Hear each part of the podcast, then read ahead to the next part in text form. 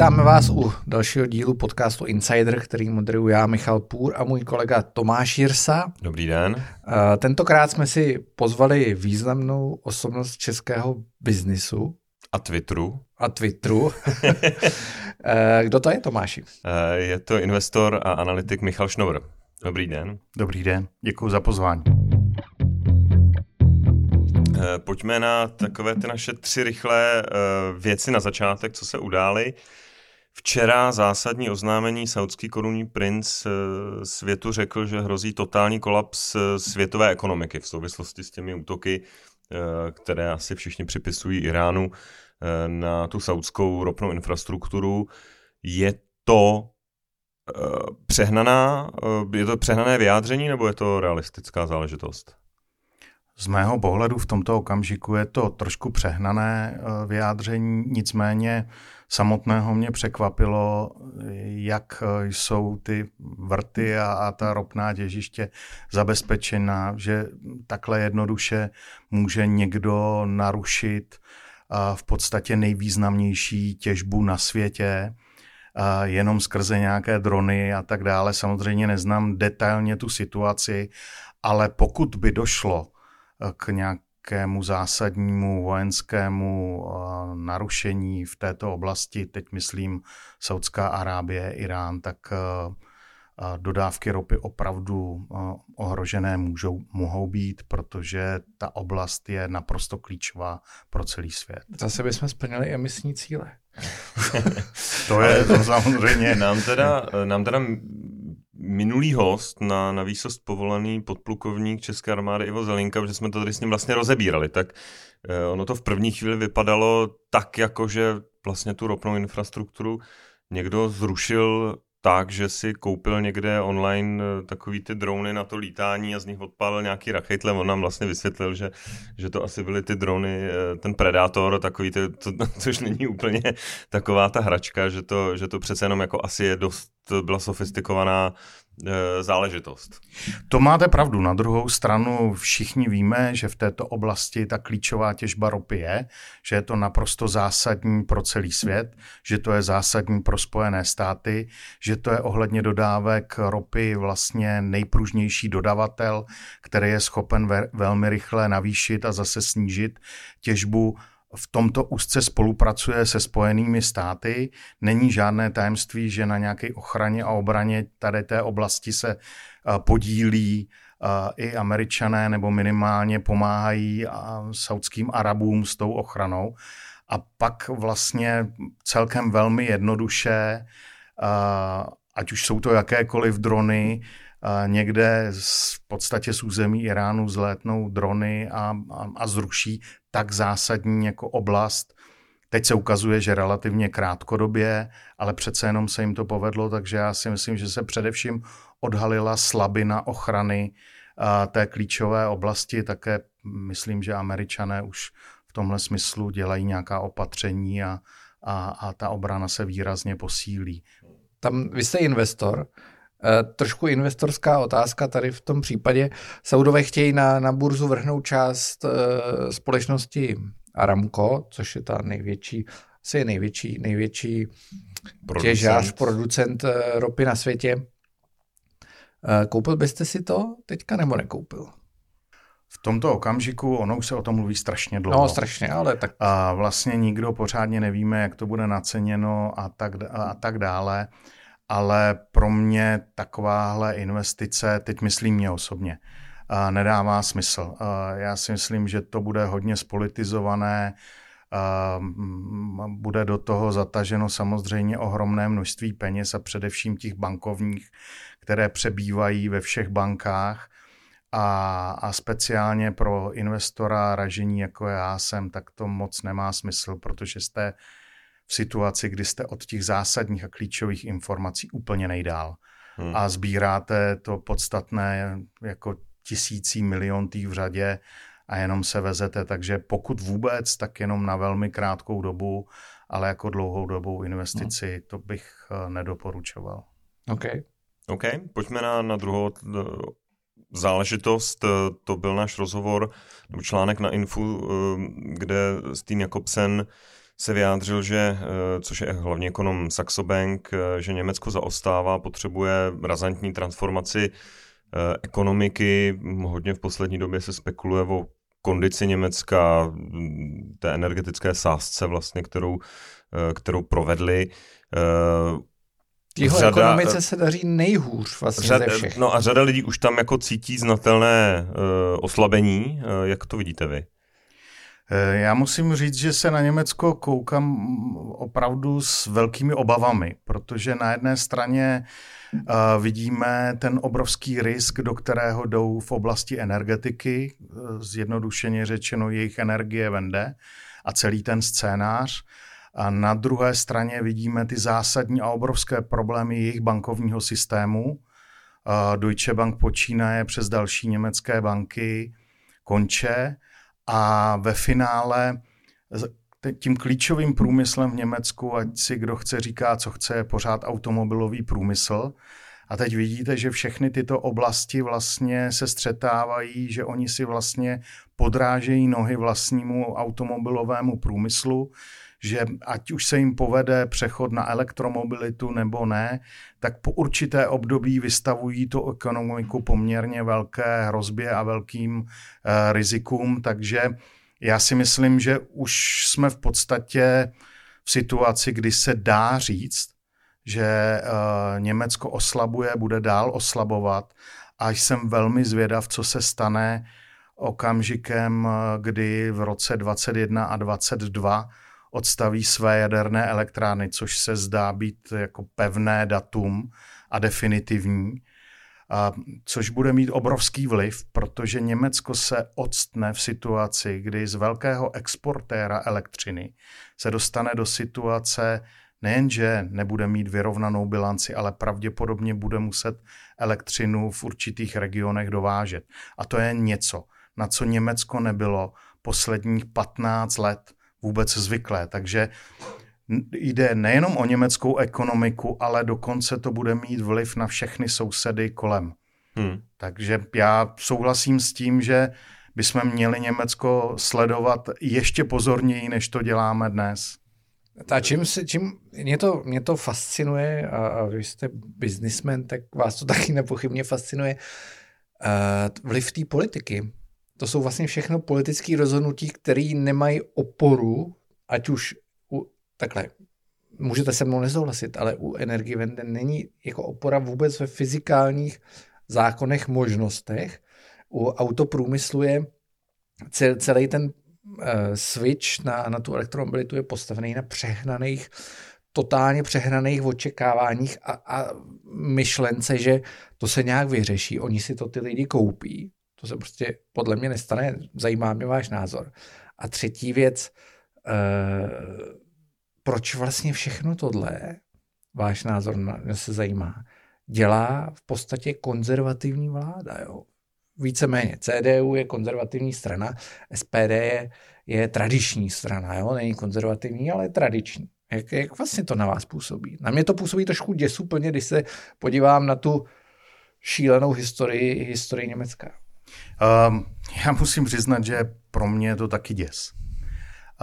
Uh, vůbec tomu nerozumím, ale ten počátek uh, vidím v roce 2011, uh, neštěstí Fukushimě, kdy Německo se v podstatě velmi rychle, jednostranně, bez jakýchkoliv konzultací v rámci Evropské unie, do, do, řekl bych, až prostě čistě národním rozhodnutím eh, si řekl, že opustí jadernou energetiku a od té doby jedeme.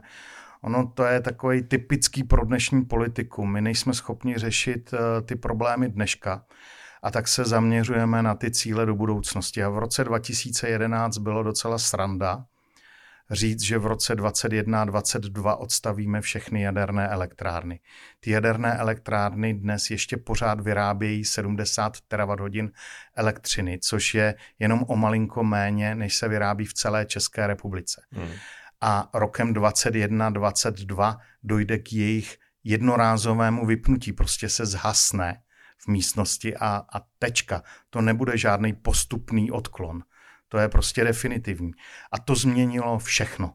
Hmm. To změnilo v Německu úplně všechno. Já jsem si dlouhou dobu a řada lidí mě přesvědčovala v tom smyslu, že si to Němci rozmyslí, protože jsou racionálním národem, že si to umí vždycky všechno spočítat. Kdybyste se mě na to samé zeptali před dvěma lety, tak bych řekl ano, oni, oni řeknou, prodloužíme jádro do roku 30, protože nám to nevyšlo úplně ty výpočty.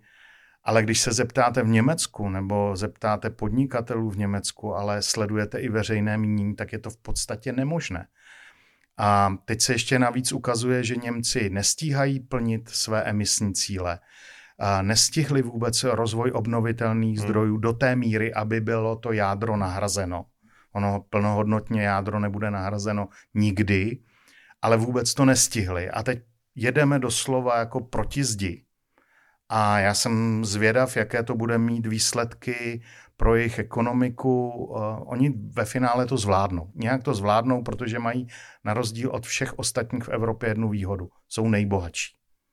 Hmm. Bez ohledu na to, že jejich ekonomika bude slábnout a možná bude mít potíže a bankovní systém také, tak jsou prostě nejbohatší. Jejich spotřebitel zaplatí nejdražší elektřinu, aniž by se nějak zásadně ozval. Ideologicky se jim líbí eh, rozvoj obnovitelných zdrojů, tak jak to dělají. Když se zeptáte německého spotřebitele, jestli bude radši platit dražší elektřinu, když bude mít když bude zelená, tak 70% vám odpoví, že ano. Ale to je něco, co není aplikovatelné nikde jinde v Evropě, než v Německu. Takže ten problém uh, možná v Německu je řešitelný, možná si projdou nějakou krizí. Problém je, co budou dělat ostatní země v Evropské unie. A to si myslím, že je fatální a že to dokonce může ohrozit Evropskou unii jako takovou. Mně přijde, když se podíváme do historie našich podcastů, tak vlastně jsme to řešili uh, intenzivně s, s dvěma hosty. Jedním z nich byla Lenka Zlámalová. Ta řekla uh, geniální bonmot, kdy citovala tuším Mojmíra Hampla, uh, kdy řekla, že Němci nedělají malé chyby, prostě neumějí dělat malý chyby, ale když už pak tu chybu opravdu jako udělají, tak to, tak to stojí za to. To mi přišlo super. E, jako popis, popis situace.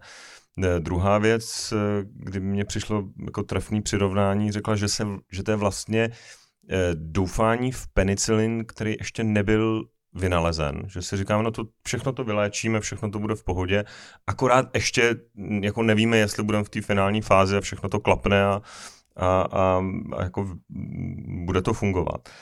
A Třetí poznámka, e, a o tom mluvil Radek Špicár, e, historicky loboval vlastně za Škodovku, tak ten říkal, je to naprosto nepochopitelná záležitost, kdy ta Evropa se dostala na naprostou špičku e, ve spalovacích motorech. Chtěl to celý svět, to Čína.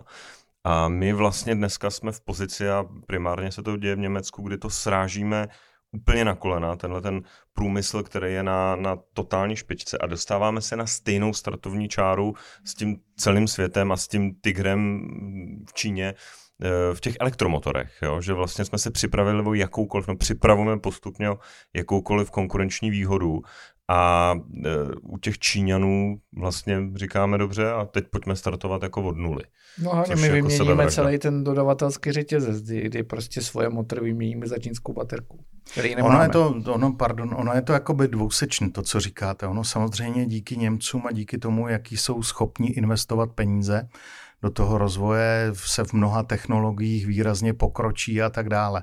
Ten zásadní problém a já, já nepochybuju, oni prostě, jak říkáte, nedělají malé chyby, ale uh, já nepochybuju, že oni to nakonec nějak zvládnou. Jo? Ale uh, nezvládne to zbytek Evropy. Hmm. A oni se doslova utrhnou od toho zbytku Evropy ve všech směrech. Problém je, že ale současně chceme jednotný evropský trh s elektřinou. Chceme velkou Evropu, chceme podobnou politiku, chceme jednotný cíle klimatický, ať si o nich myslíme cokoliv. Ale to není naprosto reálný. My tady máme uh, hranici, která je mezi Německem, Polskem a Českou republikou. To je v podstatě hranice, která z tohoto pohledu nemá ve světě obdoby.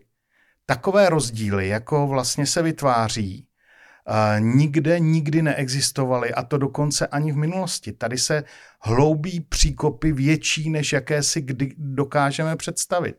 máme tady zemi jako Polsko, které je naprosto závislé a desítky let bude závislé na těžbě uhlí, jeho spalování, otevírá nové uhelné doly.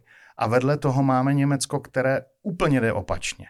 Česko je naprosto zoufalé s, s nulovou politikou, uh, které neví vůbec kam vlastně investovat, co rozvíjet a tak dále.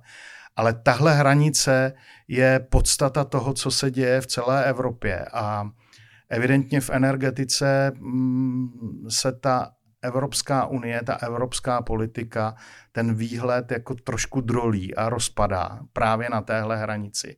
A je otázka, co z toho bude, protože pokud ty Němci chtějí tímto tempem zrychlovat, tak je to opravdu neudržitelná situace.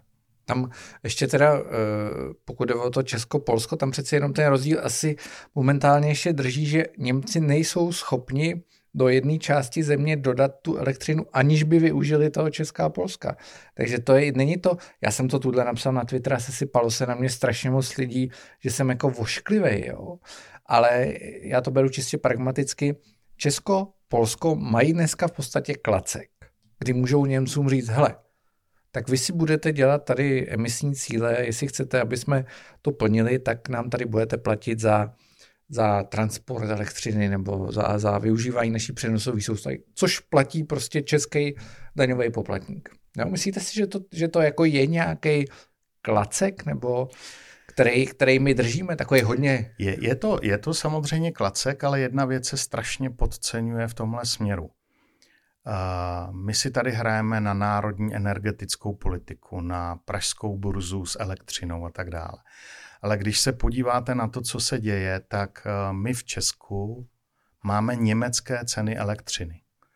Slováci mají fakticky české ceny elektřiny vždycky jako o něco málo vyšší, je to směrem na východ, ale uh, ta cena elektřiny se nevytváří na základě toho, jaká je energetická politika České republiky nebo Slovenska. Vytváří se na základě energetické politiky Německa, Berlína a to dokonce ani ne spolkových zemí, ale celého, celé německé vlády. To znamená, my přebíráme elektřinu, cenu elektřiny, kterou tvoří někdo jiný, úplně na základě jiné energetické politiky. A teď my si říkáme, máme právo na vlastní mix a tak dále a tak dále. Jenže ta cena elektřiny je přece základem jakéhokoliv investičního procesu. Vy budete investovat jenom do těch zdrojů, kde vám cena elektřiny zaručí nějakou návratnost těch zdrojů. A tím pádem, tím, že přebíráme německou cenu elektřiny, tak oni nám vlastně předurčují náš energetický mix, protože nikdo nebude investovat do něčeho, co se nevyplatí. Hmm. A tak na jednu stranu máme klacek, tím, že a, pravděpodobně dočasně můžeme nějakým způsobem eliminovat tu, ty přetoky energie ze severního Německa do Bavorska, kde je ten německý průmysl. Na druhou stranu se stáváme čím dál tím víc závislejší na tom, jak vypadá německá energetika. A my jako jejich sousedé a dokonce jako jediní v Evropě, kteří jsme geograficky do Německa dokonce přímo uh, za, zapasovaní, tak, eh, tak opravdu se v tomto směru víc stáváme další spolkovou zemí Německa. Já vím, že se to jako je ošklivé titulek, říká. Krásný titulek. Ale, ale v energetice to tak je.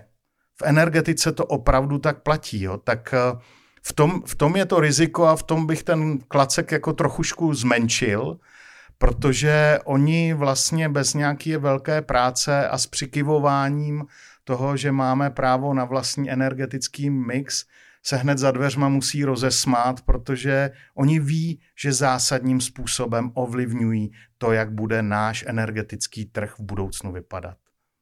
A náš politik na tom nezmění vůbec nic.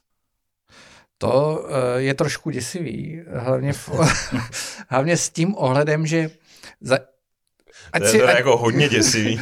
ať si myslíme, co chceme o německých energetických plánech, tak jako vidíme tam do budoucnosti. Jo? 2038 konec uhlí, 2021, 2022 konec jádra, eh, obnovitelný zdroje a tak dále. My v Česku nevidíme do budoucnosti. Nebo já teda do ní, vy možná do ní vidíte líp než já, ale máme, my máme uhelnou komisi, která zasedla teprve teď, jo, což říkám si, jestli není trošku pozdě. My se bavíme o jádru, který sice zní fantasticky, ale vy mluvíte zároveň o tom, že tam, kde se vám to nevyplatí, tak do toho nikdo nebude investovat. A já si myslím, že jádro je jako, není moc dobrý business model současnosti. Ad 2, ad 3, uh, plyn, my se, já jsem vlastně tady nepřišel žádný politik, který by řekl, OK, pojďme přebudovat ty uhelky na plynové elektrárny, což není drahý, je to prostě poměrně spolehlivý, spolehlivý i plynu je dost, prostě z Ruska může proudit ještě hodně dlouho. Uh, vlastně ta koncepce, je tady nějaká státní energetická koncepce, ale ta jako nemá ten výhled. Jako vidíte to nějak podobně? Nebo? Vidím to podobně teď jste otevřel téma, o kterém můžeme diskutovat jako hodně dlouho. Jo. Tak nevím, jestli nechcete třetí otázku. Ne, já, já totiž bych je, skoro navrhoval, já bych ji skoro obětoval. Obětujeme třetí otázku. Tomuhle. A, a já bych to možná povýšil jako ještě o úroveň, víš, protože se to jako týká, když vás sleduju jako na Twitteru, není vlastně absolutně frustrující a nedotýká se toho, o čem Michal mluví ve vztahu k energetice. Jako obecně nemá tahle země absolutní absenci eh, jakýkoliv strategie a strategické uvažování jako ve všech segmentech, ať se na dopravní infrastrukturu. Na, jo, energetika je samozřejmě úplně klíčová a je důležitá, ale e, není to vlastně jenom projev toho samého jako ve všech ostatních e, věcech? Já samozřejmě těžko posoudím ostatní sektory, ale když jste řekl dopravu, tak to je, jako myslím, krásný příklad. Ono to s tou energetikou uh, má souvislost, protože každou dopravní stavbu plánujete hrozně dlouho. Musíte ji finančně zajistit. Musíte projít skrze nejrůznější stavební povolení, územní rozhodnutí a to je opravdu v dnešní době v Česku katastrofální Členství. proces. A, takže představa, kdy vystavíte dálnice za jednotky miliard korun, jednotlivý úseky a vedle toho úplně v klidu tady premiér, ministr průmyslu a obchodu v každé druhé větě řeknou, že budou stavět jaderné elektrárny, který se ale nedaří stavět světovým velmocem, jako jsou Spojené státy, Francie, Velká Británie. A naši politici ignorují to, že nám tady v posledních třech letech zkrachoval americký Westinghouse, nedotknutelná firma. Hmm. Fakticky zkrachovala francouzská Areva. Hmm Stavby se prodlužují, stavby ve Finsku, ve Francii mají 10 let spoždění, stojí čtyřikrát tolik, co bylo naplánováno. Je to absolutně katastrofální stav a do toho tady přichází premiér, který v každé druhé větě řekne, že budoucnost české energetiky je stavba jaderného bloku v Dukovanech. A ještě ke všemu, a to jako podtrhuju dvakrát, naprosto podvádí a lže daňovým poplatníkům a spotřebitelům elektřiny této země. Mm-hmm. Protože tato vláda společně s Čezem tvrdí lidem této země, že jad, blok jaderné elektrárny v Dukovanech se postaví zhruba za 140 miliard korun, což je něco, co se s jistotou nikdy nemůže stát. Je to úplně mimo výseč toho, jak může stavba jaderné elektrárny dopadnout. A to v tom nejlepším případě, že by se všechno odehrálo dobře. Ta stavba bude stát dvojnásobek. Spíš bude. víc. A pravděpodobně díky tomu, že jsme v České republice ještě víc.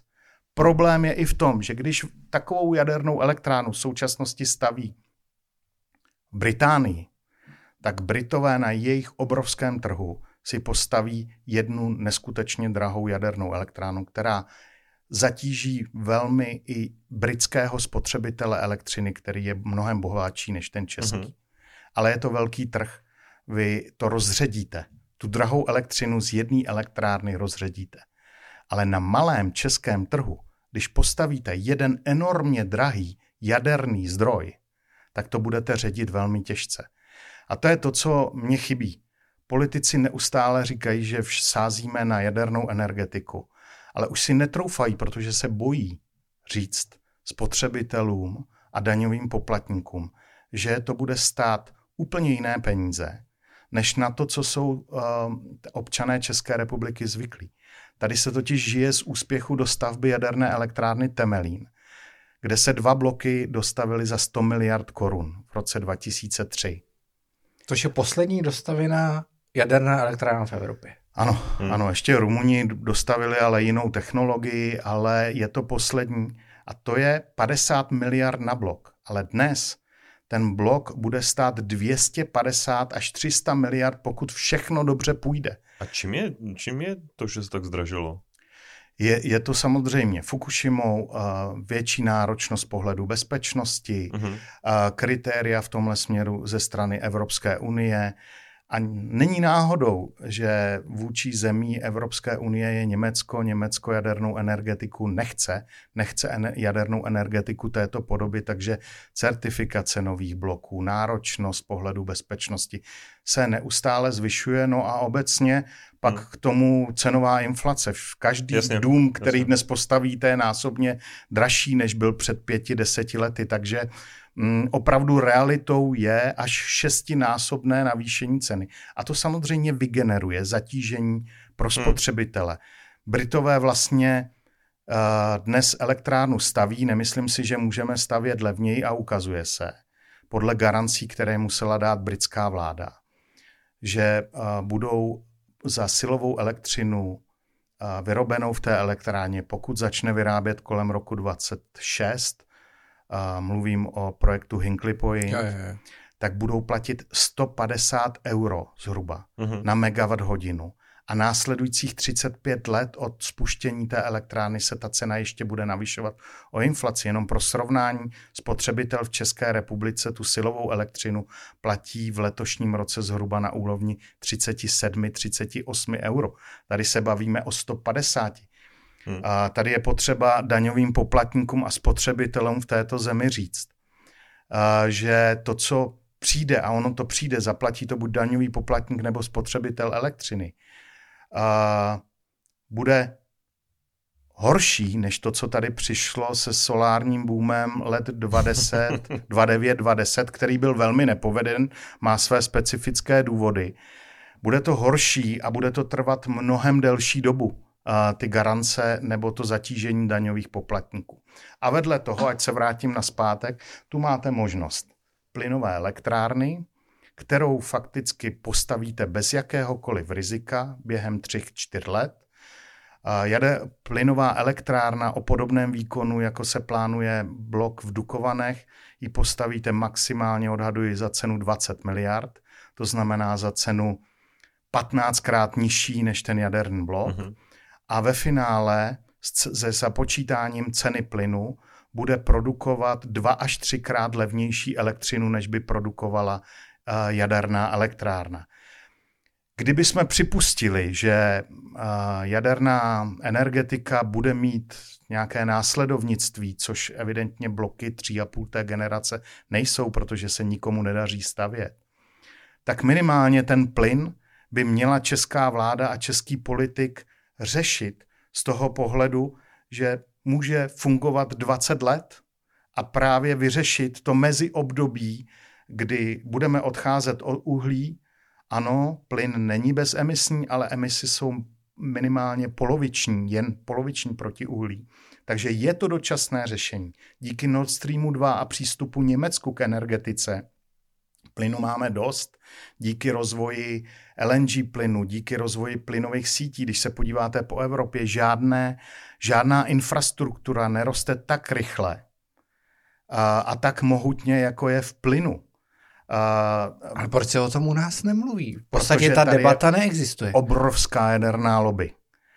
A když se podíváte, politici, včetně našeho premiéra Andreje Babiše, přijedou do Spojených států, řeknou, že budoucnost jaderné energetiky jsou eh, malé a střední jaderné zdroje. Které neexistují. Které zatím neexistují, ale nějakým způsobem se vyvíjí a pravděpodobně v horizontu 15-20 let budou řešením. Nicméně pak ten samý pán odjede do Dukovan, kde na něj uh, čekají lidé združení kolem Třebíčska. A nedovolí si, vůbec v té oblasti si nedovolí říct, že by se tam uh, jaderná elektrárna nestavěla, nebo že by to bylo neekonomické. Prostě tady je to zázemí uh, pro tu jadernou energetiku dlouhodobě nastavené a to, co je hlavní, veřejné mínění je pro.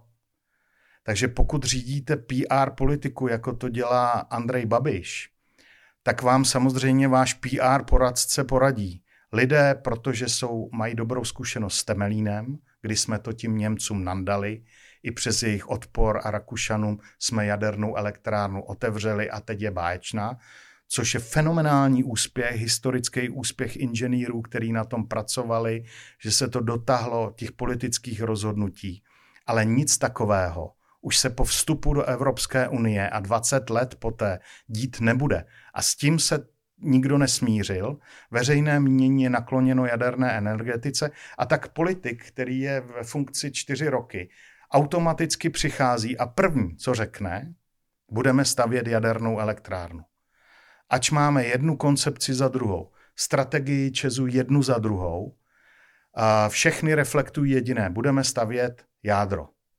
A když se zeptáte, a máme alternativu, no jasně, to je plyn, ale o tom teď není potřeba mluvit, protože to nebude problém. Jenže on to problém začíná být, protože se tady řeší kauza počerat. No a to, to já ještě do toho skočím, teda než... Hmm. Uh, vlastně já mám na dvě otázky.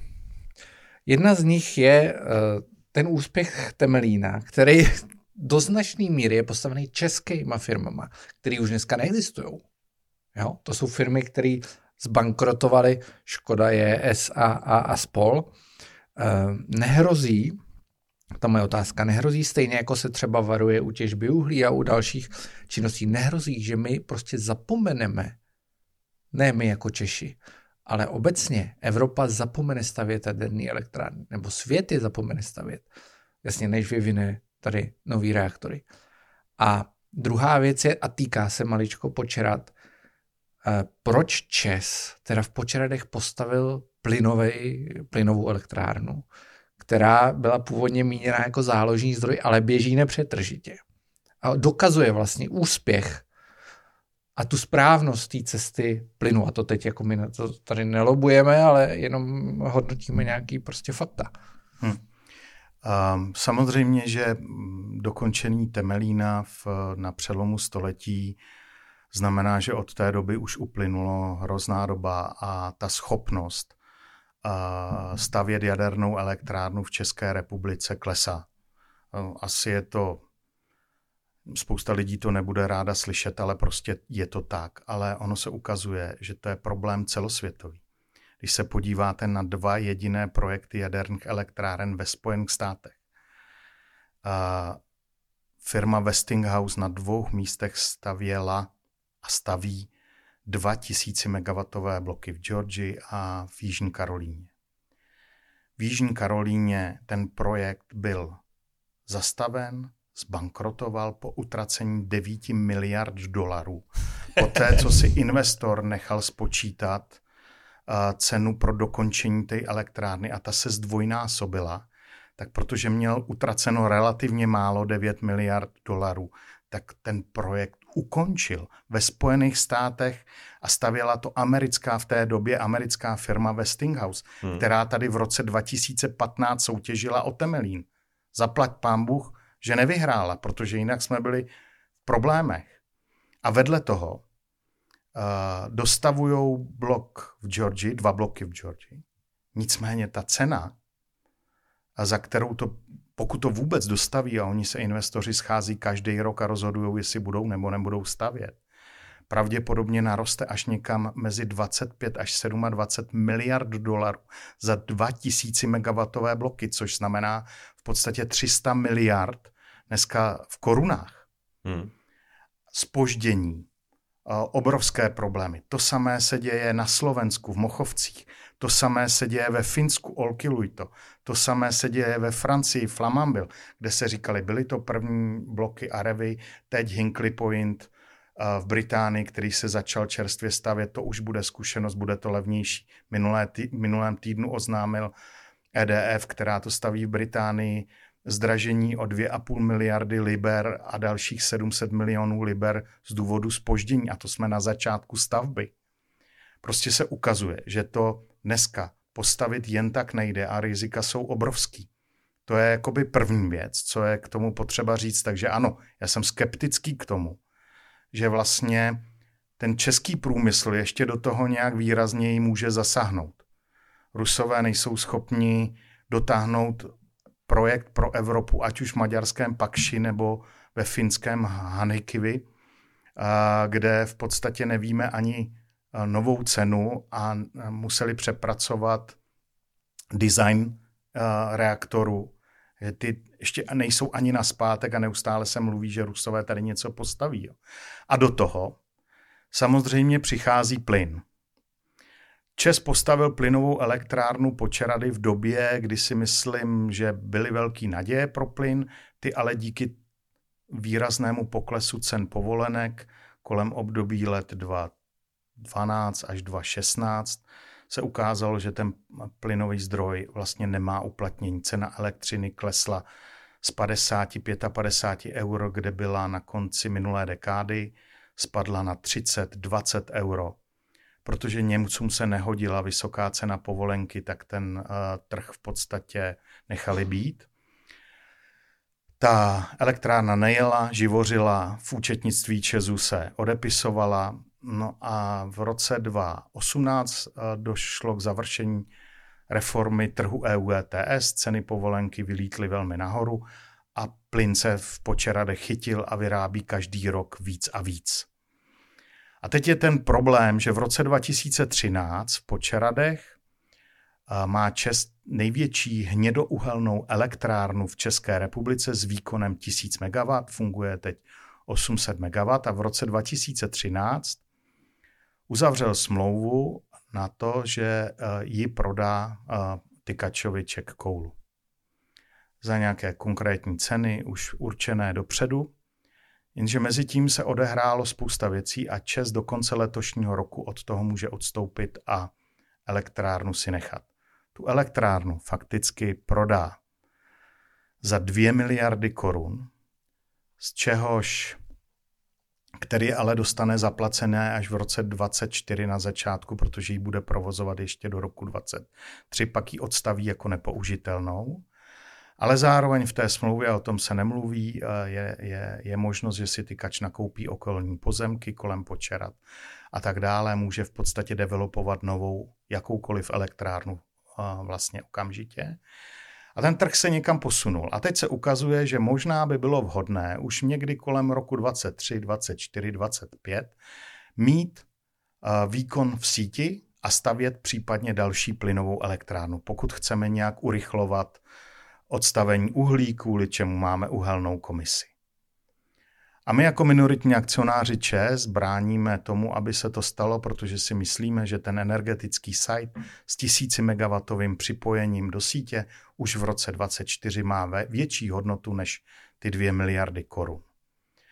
ČES se ohání tím, že zároveň musí vypovědět smlouvu na uhlí, což ho bude stát 3 miliardy, což je pravda, nicméně často uhlí může využívat v jiných uhelných elektrárnách a šetřit si své uhlí v severočeských dolech, kterého pravděpodobně nebude mít dostatek. A nebo tu pokutu může zaplatit, ale pořád se vyplatí si ten site ponechat, protože máte tam okamžitě připojených do sítě 1000 MW. V, v, v velmi malé vzdálenosti od toho sajtu je eh, klíčový rozvod Net for Gas plynu přímo z Německa, to znamená dostatek plynu. Uh-huh. A ta investice je poměrně jednoduchá, takže zjednodušeně řečeno může tam vyrost další plynový výkon, eh, který se bude hodit, protože to, pravděpodobně to jádro nepůjde tak rychle, jak očekáváme. A v této situaci není stát schopen zasáhnout. A říká, že nemůže zasahovat do obchodního vedení společnosti ČES, což je pravda, ale vedle toho, když se mluví o jádře, tak na to zapomíná a chce zasahovat do obchodního vedení ČES a ovlivňovat vedení ČES k stavbě elektrárny, která je ovšem nerentabilní. A, takže to nedává a, celkově vůbec žádné, žádný smysl. Do toho máme zastaralou energetickou koncepci, a, protože v energetice ten vývoj jde velmi rychle, takže se dá říct, že strategii nemáme v tomto okamžiku vůbec žádnou. A vracím se úplně na začátek. Velmi podobně je to v dopravě. A energetika je to zásadní. A já dokonce ani nevidím naději, že se něco jiného, že se něco v tomto směru stane. Protože politici dávají přednost krátkodobým řešením a ty dlouhodobá, systematická, zásadní rozhodnutí se vynechávají. Tam ještě, hmm. ještě se vrátím maličko k těm, já mám na tohle uchylku, můj otec je energetik, jo. Tak, tak eh, já to s ním furt probírám a, a některé ty věci mě přijdou fascinující. To mimochodem málo lidí, když eh, se baví o klimatické změně, strašně, má, strašně malý důraz kladou na energetiku. Oni na ní kladou důraz, podle mě, ve smyslu, uděláme obnovitelný zdroje a ty to všechno nahradí, jo, což, což je prostě blbost. A tam míří můj dotaz.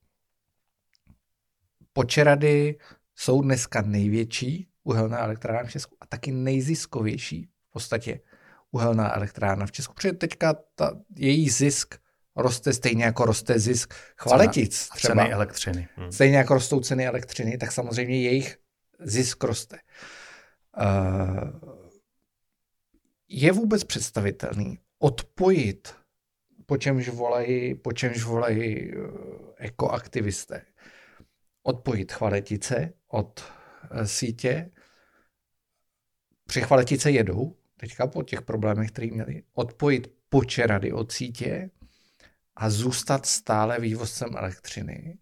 A nebo eh, nestane se náhodou to, že najednou budeme závislí na dovozu elektřiny, což se, což se vlastně v téhle zemi nikdy v životě nestalo a, a řekněme, že jako z hlediska energetické bezpečnosti to není úplně dobrý. Když to vezměte čistě jako pro lajka, Nehrozí nám tady jako velký nebezpečí s ohledem na to, že budeme vypínat dál uhlí? Ten stav je takový, já si pamatuju, uh, protože tu energetiku opravdu sleduji do potropna hodně dlouho, takže si pamatuju to období 2002-2003, kdy ty uh, němečtí a rakouští aktivisté protestovali, že Temelín nepotřebujeme, že tu jeho elektřinu budeme trvale vyvážet. Když bychom to vzali do důsledků a vynechali takové ty problémy, jako měla jaderná elektrárna Dukovany a kontrola svarů, tak opravdu zatím po celou historii fungování Temelína až na nějaké drobné, celou produkci Temelína vyvážíme do zahraničí. Všechno, co vyrobí Temelín, se opravdu vyváží. Pokud zavřeme některé uhelné zdroje, tak e, se ten tak se ten, eh, ta výroba samozřejmě sníží, sníží se i ten export. Ale nemyslím si, že v dohledné době nám hrozí, že bychom eh, elektřinu museli exportovat. Myslím si, teda importovat. importovat. Myslím si, že exportéři ještě dlouhou dobu budeme. Eh, je tu právě ten plynový zdroj v Počeradech, který částečně s růstem ceny elektřiny se zapojí a porostou i dál obnovitelné zdroje, které samozřejmě také nějakou výrobu udělají. Takže i s poklesem výroby uhlí počítá se právě z počerady tisíci nebo 800 MW výkon, že odpadne na konci roku 2023. A, tak to samozřejmě bilance česká úplně hravě zvládne. Velkou otázkou je samozřejmě, co Dukovany.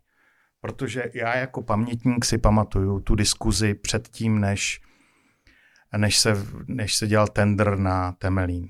V roce 25 nebudeme mít elektřinu, potřebujeme novou jadernou elektrárnu, potřebujeme tender na Temelín. Pak se ukázalo, že v roce 25 budeme mít elektřiny dostatek, takže se to posunulo na rok 35. Teď se ukazuje, že Dukovany, se kterými si Česko hrozilo, že je bude muset zavřít v roce 25, je potenciálně možné prodloužit jejich životnost až do roku 45 a 48. Bude to samozřejmě stát nějaké peníze, nějaké investice, ale pořád je to levnější, než, hmm. než okamžitě stavět. Navíc to dělají všechny země v Evropské unie, včetně Francie a dalších zemí. Švédska dokonce protijaderného a ve Spojených státech uvažují o prodloužení životnosti některých jader dokonce na 80 let. Doporučuje to Mezinárodní agentura pro atom, ale i energii jako řešení současnosti prodloužení životnosti. Takže Nemyslím si, že nám v dohledné době hrozí to, že bychom importovali elektřinu. Na druhou stranu se posouváme někam právě za rok 40, kdy je potřeba přemýšlet o tom, jak případné odstavení Dukovan v roce 45 a 48 vyřešíme. A v tomto okamžiku jsme v situaci, kdy se ukazuje, že jaderné elektrárny 3,5 té generace neumíme postavit bez rizik, včas a za rozumné peníze. I velké jaderné velmoci jako Spojené státy, eh, Francie a tak dále toto ví, soustředují se na vývoj a spolupráci v oblasti menších jaderných zdrojů a myslím si, že Česká republika jako malá země, teď nepodceňuju, ale reálně malá země uprostřed Evropské unie není země, která bude určovat eh, energetickou politiku a nebude radit hmm. zbylým zemím v Evropě ani ve Spojených státech. My bychom se měli soustředit na to, jak se ta situace vyvíjí kolem a brát si z toho zkušenosti a ne dokola tvrdit, že my v Česku celému světu ukážeme, jak se jaderná elektrárna staví. My jsme nedokázali celému světu ukázat, jak se staví jeden kilometr dálnice. Na to, jak se staví jaderná jak se opravuje elektrárna. jeden kilometr to jsem, dálnice. No, no. A, a, a opravdu tady, a říkám to otevřeně, nahlas politici tady lžou a podvádějí daňové poplatníky a spotřebitele, když v oficiálních materiálech tvrdí, že se jaderná elektrárna blok postaví za 140 miliard korun.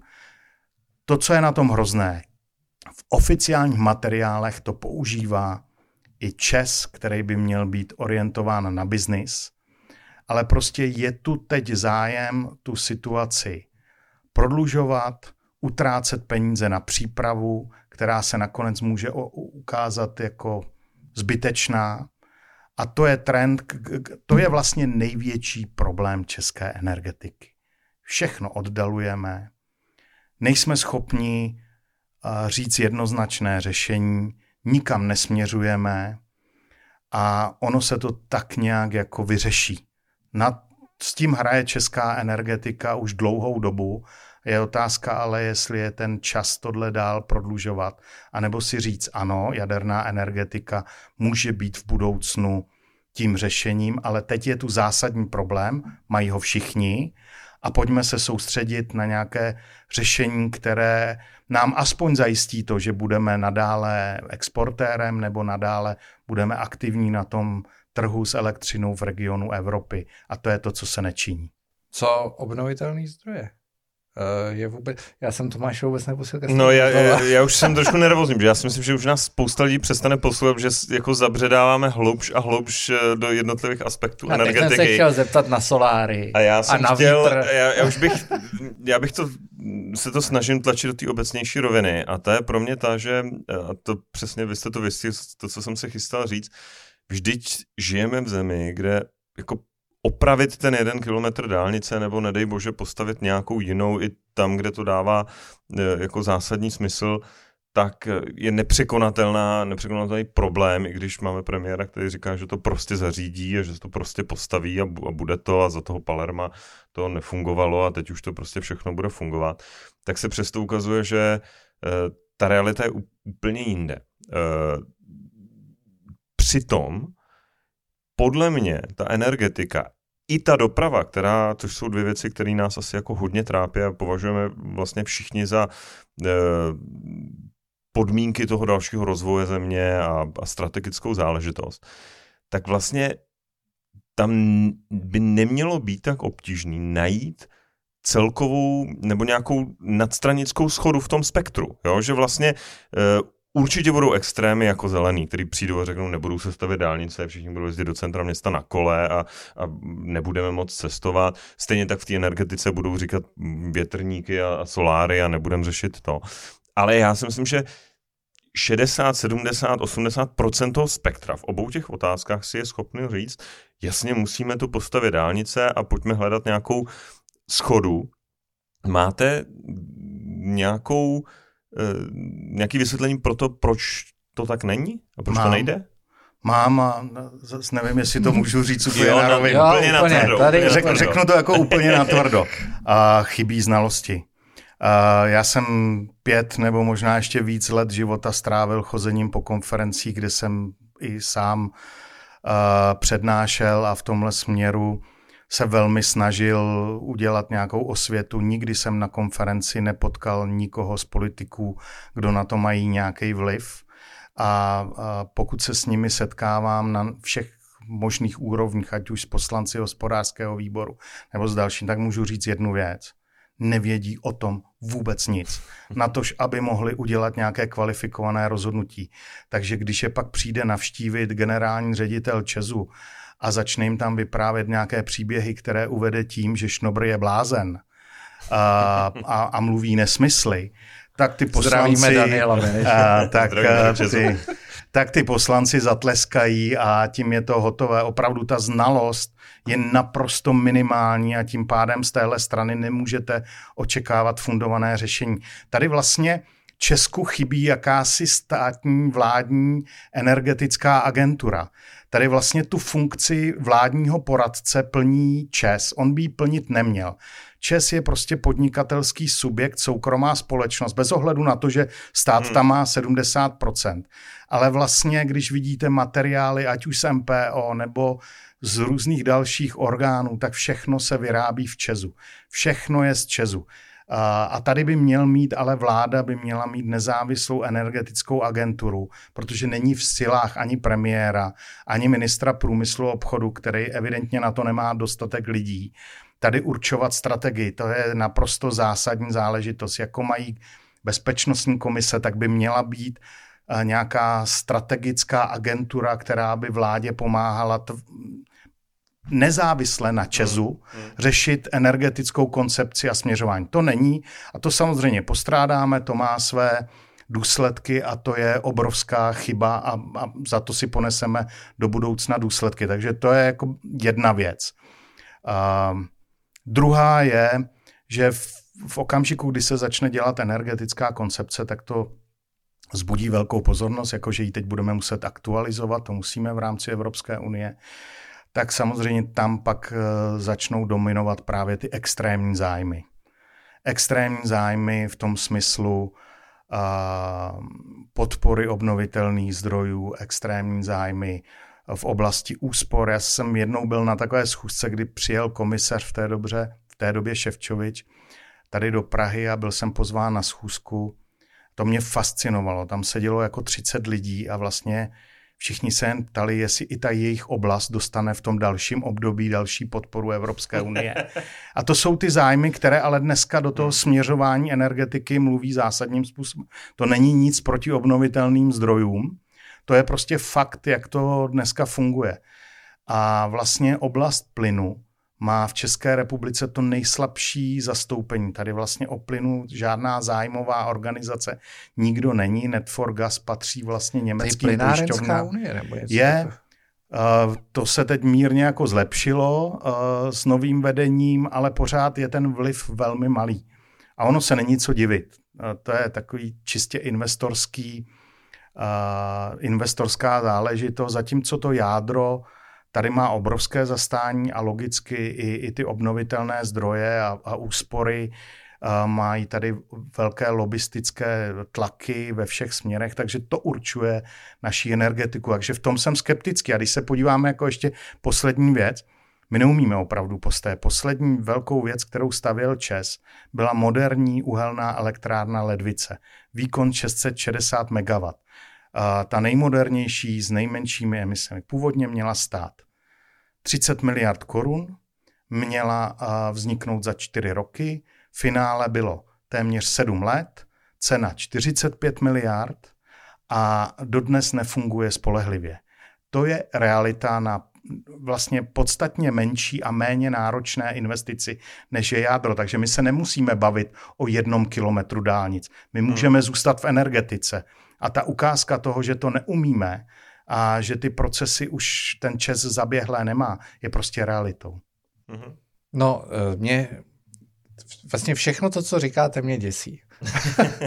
Ale uh, měli jsme tady tradiční strany, nic moc se neodehrálo. Máme tady podnikatelskou stranu, vlastně je to ještě horší do značné míry, pokud jde o nějaké plánování.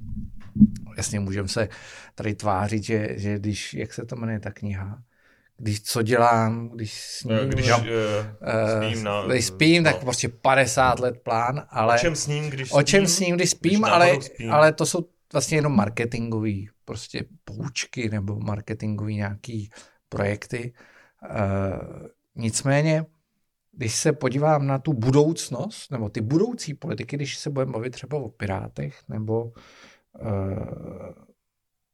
i o některých dalších politicích v dalších stranách, tak furt tam jako nevidím to, toho vizionáře, nebo myslíte, že se tohle jako někdy zlomí, nebo to je prostě naše, naše přirozenost? Já, já jsem, já, já konkrétně, já to teď vemu osobně, já jsem zoufalej volič pro příští volby. Nevím, koho budu volit, takže vám odpovím jednoznačně, nevidím. Nevidím. Já jsem samozřejmě přirozeně pravicový volič a, a měl jsem dlouhá léta svého favorita, nicméně uh, tam nastalo obrovské zklamání pro mě z té pravicové strany, a nenašel jsem se v žádných těch nových eh, TOP 09 a podobných a aktuálně ani nevidím eh, jako alternativu pro mě. Zas na druhou stranu vidím to, už mám velký děti, eh, tak, který už chodí volit, tak samozřejmě vidím, kam zpět a mladší generace v tomto směru. A, a, a sám se musím říct, že ani tohle mě jako nenabíjí žádným velkým jako optimismem. A jsem opravdu jako naprosto zoufalej. Vlastně jako nevím, nevím, co se svým lasem. Že pokud mě do voleb, které tady budou, někdo příjemně překvapí, tak vám to rád někdy v budoucnu sdělím, ale teď se mě na to neptejte. A není, a není trochu vysvětlení toho, že vlastně se jako nic moc neděje, máme se hezky, dobře, eh, je tu bezpečí, eh, není takovej, není tady jako jeden Andrej Babiš nepochybně uchopil to, o čem vy mluvíte, že tady byla jako frustrace, zklamání politikou, tak eh, to uchopil, ale zase to uchopil jako po, po svém. takže, ale vlastně žádný jiný další motiv, kdy ta země musí řešit, co strategicky se sebou je, jo, že jsme v takové pohodlné pozici, můžeme se o tom bavit, hele, ty dálnice do, dálnice do Brna, teda to jako všichni si řekneme, to je průšvih, ale jako není z toho, že, by, že bych tady viděl třeba opozičního politika, který bude schopný, a teď dám příklad eh, Rád versus Julínek, jo, prostě Julínek udělal tiskovku, do hodiny udělala rád a řekl, že všechno, co řekl jako Julínek je špatně a, a téma poplatku, naprosto šílený téma, se stalo vlastně hlavním tématem krajských voleb, naprosto nelogicky. Teď jako probíhal ten boj jako o moc a teď můj pocit je, že vlastně e, máme ten pakt Zeman-Babiš, e, ta vláda jede pragmaticky na to, co potřebuje, aby si udržela tu voličskou podporu, což já za sebe říkám, to je prostě tak to je, o, OK, asi to není to, co Andy Babiš sliboval, ale, ale dělá to, co se těm voličům líbí.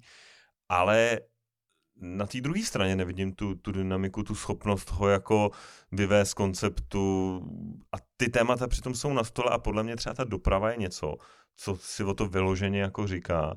A čekal jsem, že v tom létě, když, když stojí ty kolony neuvěřitelně, lidi v tom čekají, nadávají na to.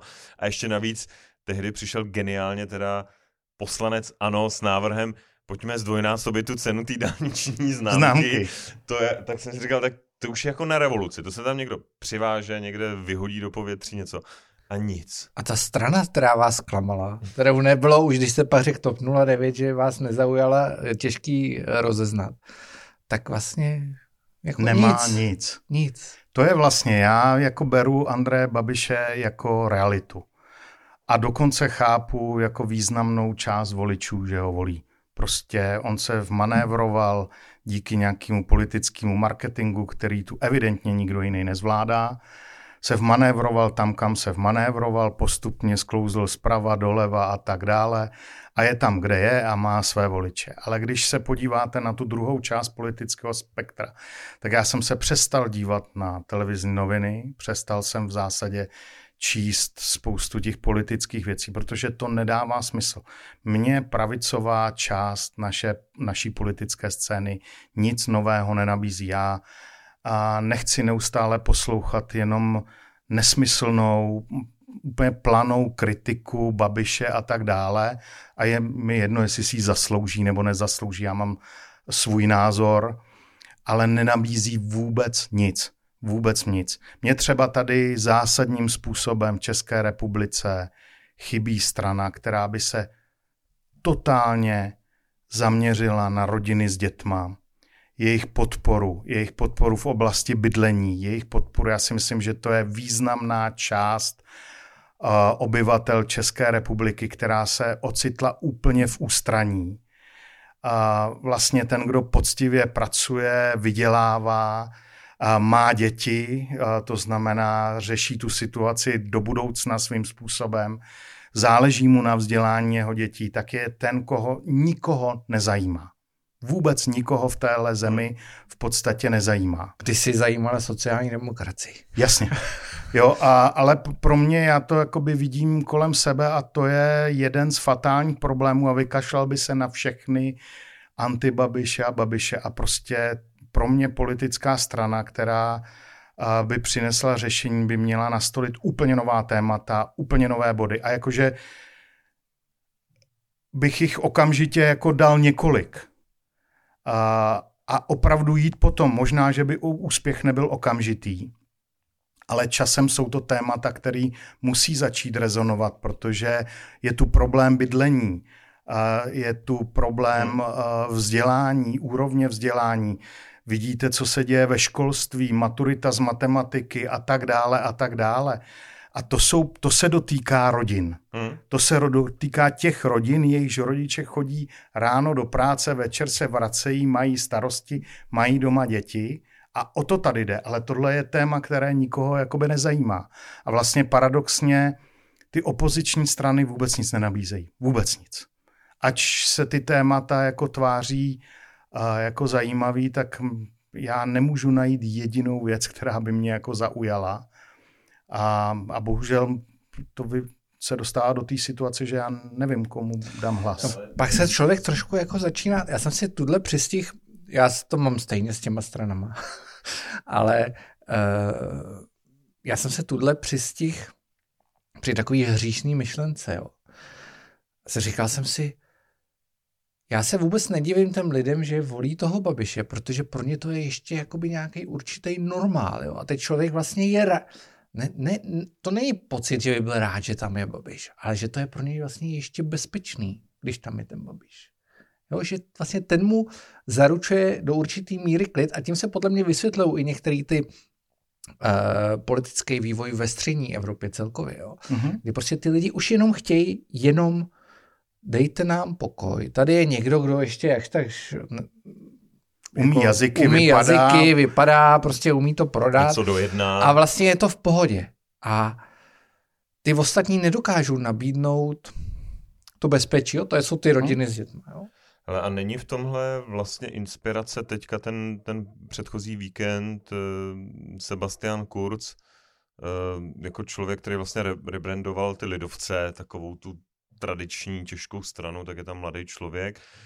Um, já jsem teďka koukal, on, on vůbec jsem to nechápal, jo. pak jsem o tom přemýšlel a přišlo mi to geniální. On nastolil téma před těma volbama, že, že by do ústavy prosadil ochranu hotovostních pladeb. Člověk si říká proč a on říká, a, a, a to zdůvodnění zatím je, Eh, dneska ten tlak na to, aby ten člověk se vlastně úplně odevzdal, všechno řešil online, byl totálně k tomu státu, ale i řekněme, těm big tech korporacím, Facebooku, Google a tak dále, vlastně úplně byl jejich jako, oni o něm věděli úplně všechno, i ten stát je toto. A někdo přijde a řekne, ne, já chci, aby v ústavě bylo to, že prostě hotovost je chráněná, je to ta svoboda, kterou, která, o kterou vám jde a vy budete prostě mít právo platit hotovostně jo, a udržíte si ještě tu, tu jako bariéru. Tak mně to vlastně přišlo svým způsobem geniální. A to je, je, a to je jako věc, je ono. Kterou, kterou tady vlastně tady no, nikdy nikoho no, nenapadla. No, ne, ne, tebe ne, napadla. mě nenapadla, ale eh, je to, já nevím, třeba pět, šest let zpátky o tom stejném, akorát to nechtěl dávat do mluvil Václav Klaus starší. Jasně. A, a nechtěl to dávat. Ten, ten a ten, kdyby to řekl, ten, kdyby to v Česku řekl, dejme to do ústavy, tak si tady všichni komentátoři jako pominou. Pominou, totálně. Jo, nebudeme jmenovat. Ale... ale teď je ještě jako otázka, že s tím přišel jako u něj vždycky předčasně. Protože teď tu hotovost uh, jako vlastně cítíte ohrožení. Já jdu do pobočky ČSOB na Chodově, kam chci vložit peníze firemní, když nám distributor elektřiny nebyl schopen poslat přeplatek uh, v, na účet, tak jsme dostali na firmy několik složenek. Takže jsem nejdřív šel na poštu vybrat 38 tisíc, kde se země málem zbláznili v Kunraticích a, a následně uh, jdu do pobočky ty peníze vložit na účet a zjistím, že pobočka už nemá pokladnu. Teď, teď jdete Teď jdete, jo, opravdu se ruší, banka se ruší banka pokladna. nemá pokladnu. Nová nemá doba, pokladnu, nová už doba. tam sedí jenom úředníci, ale je zrušená pokladna. Takže v předmístnosti máte uh, bankomat, kam můžete vložit peníze, jenže vy máte drobný. Vy máte prostě 37 458 korun a jak to vložit? Hmm. Jo, přede mnou tam nějaký pán naházel drobný, což se ten bankovat samozřejmě zasmál, zachrastil, a, ale to je, to je vlastně jako aktuální situace a to nemusíme dál probírat, hmm. ale to je přesně to, že pokud přijde někdo inteligentní, rozumný, moderní, pohlížející na, na tu dobu těma aktuálníma očima, tak ty témata, které zaujmou tu veřejnost, tu tady jsou, dají se nalézt, není to jako problém. Uh, jenže ta garnitura těch generací politiků, co tu byla a která pořád zůstává tam, kde zůstává na těch pozicích, už toho není schopná. A ty mladí se prostě v těch tradičních stranách dopředu nedostávají, nebo jen velmi málo, anebo až po hro, zhroucený úplné struktury, jako se děje v ČSSD. A, a, a to je prostě důsledek, že pravděpodobně si ještě na, na kurce budeme muset tady počkat. My už ho máme, my už ho jo. máme. Ivan Bartoš je takový kurz jiný, do, jiný, jiný jako politický ideologie. Já myslím, že už ne. Už, už je... Já myslím, zase, že, že ten fakt, úspěch že... Pirátů byl ve své době jako postaven na jeho osobě. On se snažil vystupovat velmi dobře. A, tak jakoby neutrálně mnoha tématům, tak často takovou tu rudější politiku eh, dokázal zase vrátit jako správně, zabalit, no. zabalit a tak dále. Byl viditelný, nicméně teď s tím, jak ta pirátská strana se rozkročila, jak do toho mluví víc osobností, což on už samozřejmě logicky nestačí zvládat ani korigovat, tak myslím, že eh, ta strana pomaru putuje někam jinam, než kde jí před volbama eh, prezentoval právě Ivan Bartoš a jeho osoba. A já si myslím, a je to můj osobní názor, že ty jejich naděje na nějaký velký volební úspěch jsou naprosto planý, protože oni z toho centra, kdy možná opravdu to chvíli vypadalo, že by toho Andreje Babiše mohli i nějakým způsobem ohrozit, tak teď už ta pirátská politika se přesunula hodně, hodně doleva. A myslím si, že to má prostě své spektrum, přestože ty mladí vždycky inklinují víc jako nalevo, ale že, že už to má jenom omezený spektrum jako voličů a že uh, značnou část těch voličů, který je právě brali jako nějaké nové řešení, tak už ztratili. Hmm, já, já tohle trošku potvrzuji z vlastní zkušenosti, protože v těch minulých parlamentních volbách jsem hodně pozoroval ve svém okolí, logicky pravicovém okolí, takový ten fenomen, který popisují politologové, že vlastně ty piráti jsou děti těch bývalých, té první voli, voličské generace ODS, která už je někde jinde, tak, eh, tak vlastně ty jejich děti se chytli na toho Bartoše, který přesně vlastně byl nějaký, v nějakém IT jobu, ale dělal vlastně standardní biznes v nějaké firmě. Ta jeho rétorika nebyla vůbec nepřátelská vůči podnikatelům, nebylo to jako zdaníme všechno a tak dále. A tenhle ten okruh lidí strašně vystřízlivěl potom, když pozoroval to dění ve sněmovně a teď jako najednou přišel, už nevím, kdo byl, jestli to byl ten mm, Michálek nebo kdo a řekl, navrhujeme prolomit advokátní tajemství. No a teď už jako těm lidem trochu zatrnulo. A teď vlastně od té doby, já třeba sleduju na Twitteru Mikuláše Ferinčíka, ten, ten tam vlastně každý týden navrhne nějakou novou dáň, jo, nebo, nebo jo, teď eh, měl tam nádherný... Teď spolu vedeme debatu. Měl nádherný tweet, ve kterém, ve kterém říkal, uh, když prodáváte nemovitost, tak zaplatíte tuhle daň, ale když nějaký podnikatel prodává firmu, tak jako nezaplatí, nezaplatí žádnou. A teď by člověk říkal, no tak zrušíme teda i tu, tu pitomou daň toto. A jeho samozřejmě napadne jako jediný řešení zavést další daň. Tam není jako jiná úvaha. A já sám souhlasím, že tam jako vidím limit a myslím si, že jeden teďka z úhel, úhelných kamenů a myslím si, že negativních pro Piráty bude to, co se bude dít eh, v Praze. Včera už vyšel průzkum, že, Pirát, eh, že eh, primátor za Piráty Hřib je suverénně nejméně jako oblíbený v rámci České hmm, republiky hmm, ze všech hmm. šéfů těch krajských krajů vlastně, protože Praha je i kraj. A e, to, co dneska nastává v Praze, už e, ta neschopnost něco postavit, e, řešit vlastně krizi těch, protože to neumějí vyřešit. Ale ono to není jenom v Praze. A není to jenom v Praze, jo, ale ta Praha bude podle mě modelový příklad toho, a, a a můj odhad je, že z toho hřiba vlastně bude druhá, uh, druhá Krnáčová a jim to jako výrazně zkomplikuje přesně tu cílovou skupinu, hmm. který chtěli hmm. uspět. Tam je fascinující, ještě já do toho skočím, uh, že se to vlastně vidělo od začátku. Jo. Od začátku spousta, zejména těch kritiků, upozorňovala, hele, ten hřib není úplně dobrý nápad, protože tady se bude hrát po vaše preference celorepublikový. A oni vlastně to nejsou schopni vyřešit. Jo? Hmm, hmm. Podle mě, kdyby Ivan Bartoš jakoby byl tak geniální politik, tak Hřiba dávno vyměnil, já nevím, za Teď mě teda zrovna nikdo nenapadá za Ferinčíka třeba. Jo. Ale já třeba to v tom Hřibovi jakoby úplně nevidím, ale já to nesleduju. Jo? A, a popravdě řečeno, mě pražská politika je trochu jako vzdálená. Ale mě přesně to, co jste řekl předtím. Vy vlastně vidíte, že to neuplyne týden, ani aby oni nepřišli s nějakým novým zdaněním. A nic jiného nevidíte. Teď v neděli, nebo kdy to bylo v Moravcově, já se na to nekoukám, ale eh, nekoukal teda, ale, ale výstup byl, že zase návrh zvýšení daně právnických osob jednoznačně platí málo a tak dále a tak dále.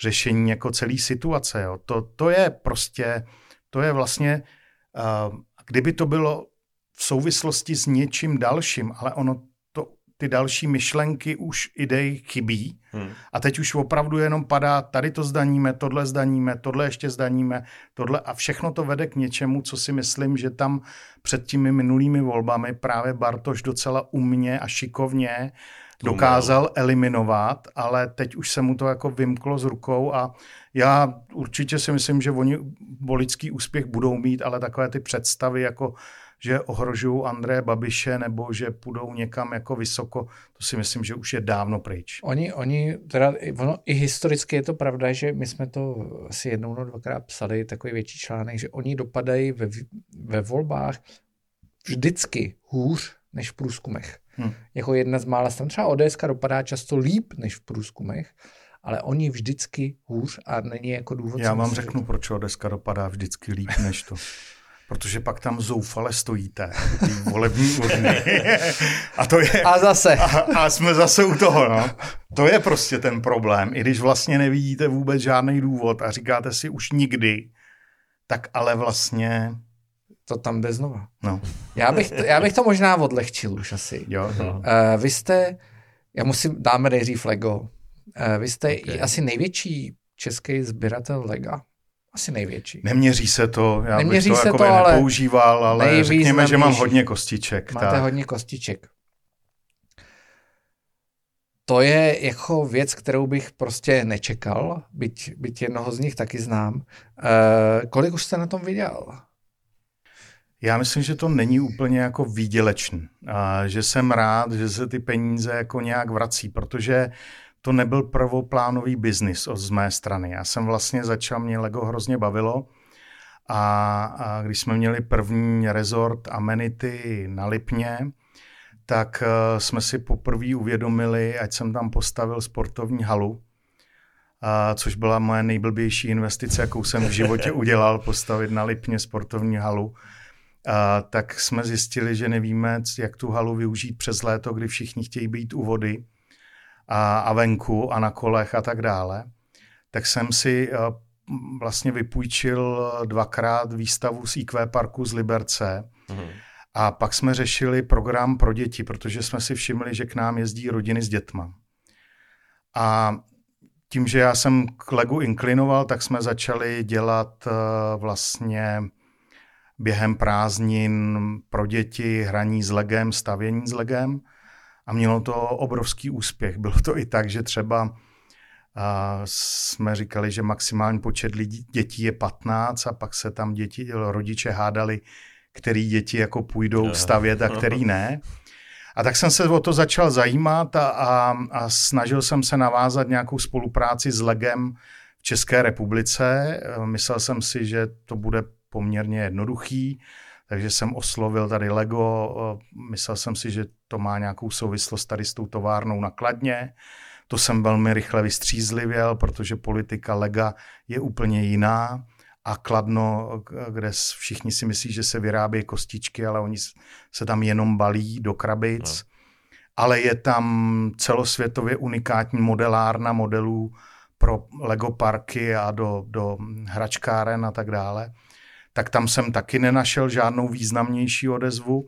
Tak jsem pak oslovil fanoušky Lega, které jsem zjistil, že jsou organizovaný.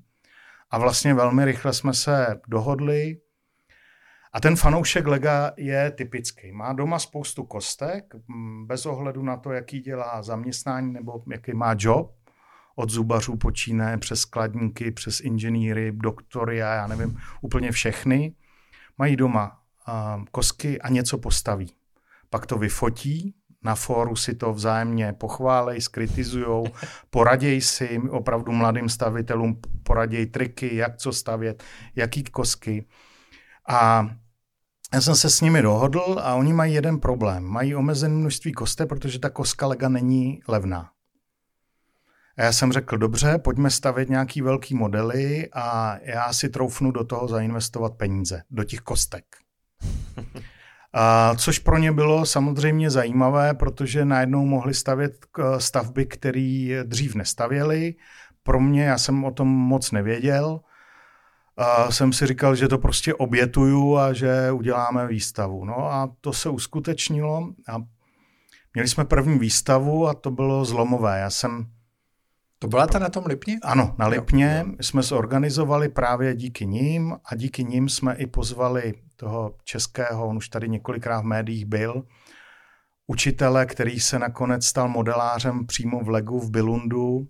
A toho jsme pozvali a pozvali jsme Lego mělo ještě donedávna i člověka, který se star, staral o fanoušky po celém světě. My jsme ho pozvali a, a když ho vezli z letiště, tak on říkal, to myslíte vážně, tady v těch lesích na Lipně, na konci světa, že přijdou lidi na výstavu a byl z toho úplně jako zničen. To dokonce tenkrát byly povodně, takže on se z Lipna ani nemohl dostat na letiště na zpátek. A my jsme odhadovali, že během prázdnin na tu Lego výstavu přijde pět, deset tisíc lidí z těch, co prostě bydleli na Lipně. Z dvouměsíční výstavy se stala skoro dvou a půl měsíční nebo skoro tříměsíční a navštívilo jí 60 tisíc lidí. Úplně prostě jako nečekaný, nikdo jsme to nečekali, nevěděli, nebyli jsme na to připraven, ale stalo se. Uh, druhý rok už se to nenavýšilo, zopakovali jsme to, no a pak už nás začali uh, všichni kopírovat a začal se do, začalo se to jako různě, tak jak to u takovýchhle věcí bývá, hmm. samozničení, um, kde kdo organizoval výstavu s legem a tak dále. My jsme pak v, trochu v najímně si mysleli, že když přeneseme výstavu z Lipna do Prahy, měli jsme tady velkou výstavu nádhernou, myslím mimořádně Krásná byla, já tam povedenou v Letňanech. Uh, tak jsme si mysleli, že to bude úspěch. Byl to strašlivý propadák pro nás. Vlastně přišlo asi jenom 35 tisíc lidí za, za tři měsíce. Samozřejmě tady byl mm, pro nás úplně jiný nájemní podmínky. Na Lipně jsme byli ve svým. Platili jsme tady poměrně velkou reklamní kampaň, takže díky tomu to byl hmm. propadák, hmm. i když vstupenka byla relativně jako drahá. No a pak jsme se ocitli v situaci, co s tím, že jo? Hmm. Postaveno neskutečné množství krásných, unikátních, uh, už nikdy nepostavitelných modelů, ve kterých jsou desetitisíce a statisíce kostek. A co dál? A naštěstí pak přišla mm, nějaká dohoda z Hemlíz, hmm. kde vlastně teď máme výstavu trvalé, ale zase jsme sázeli na to, že to, protože to máme zaměřený na hrady, zámky, českou architekturu, že to bude zajímavé pro turisty. Ale ukazuje se, že cesta do srdce turisty v České republice je komplikovaná a dlouhodobá, že sem turista přijede jen na velmi krátkou dobu, že má dopředu specifikovaný program a že utratit hodinu nebo dvě nějakou výstavou lega už nezapadá do rozvrhu, takže jsme v situaci, kdy jsem rád, že se to tak nějak jako tak nějak jako nemusím na to úplně strašné peníze doplácet, že si tak nějak jako na sobě vyděláváme, ale ten projekt mě dál fascinuje, protože jako skvělej. Pomohl mě se seznámit se, se spoustou inspirativních lidí. Všichni, kdo ty stavitelé, ty stavby stavěli, tak jsou geniální jako lidi. To, to bych vám tady mohl vyprávět ty příběhy jako hodinu. Že bylo super a... je dostat na ministerstvo dopravy. Jo, jo, jo. jo. Že, že, se jde, že by, že by mohli Při každé cestě na Lipno. S tou jako výstavbou.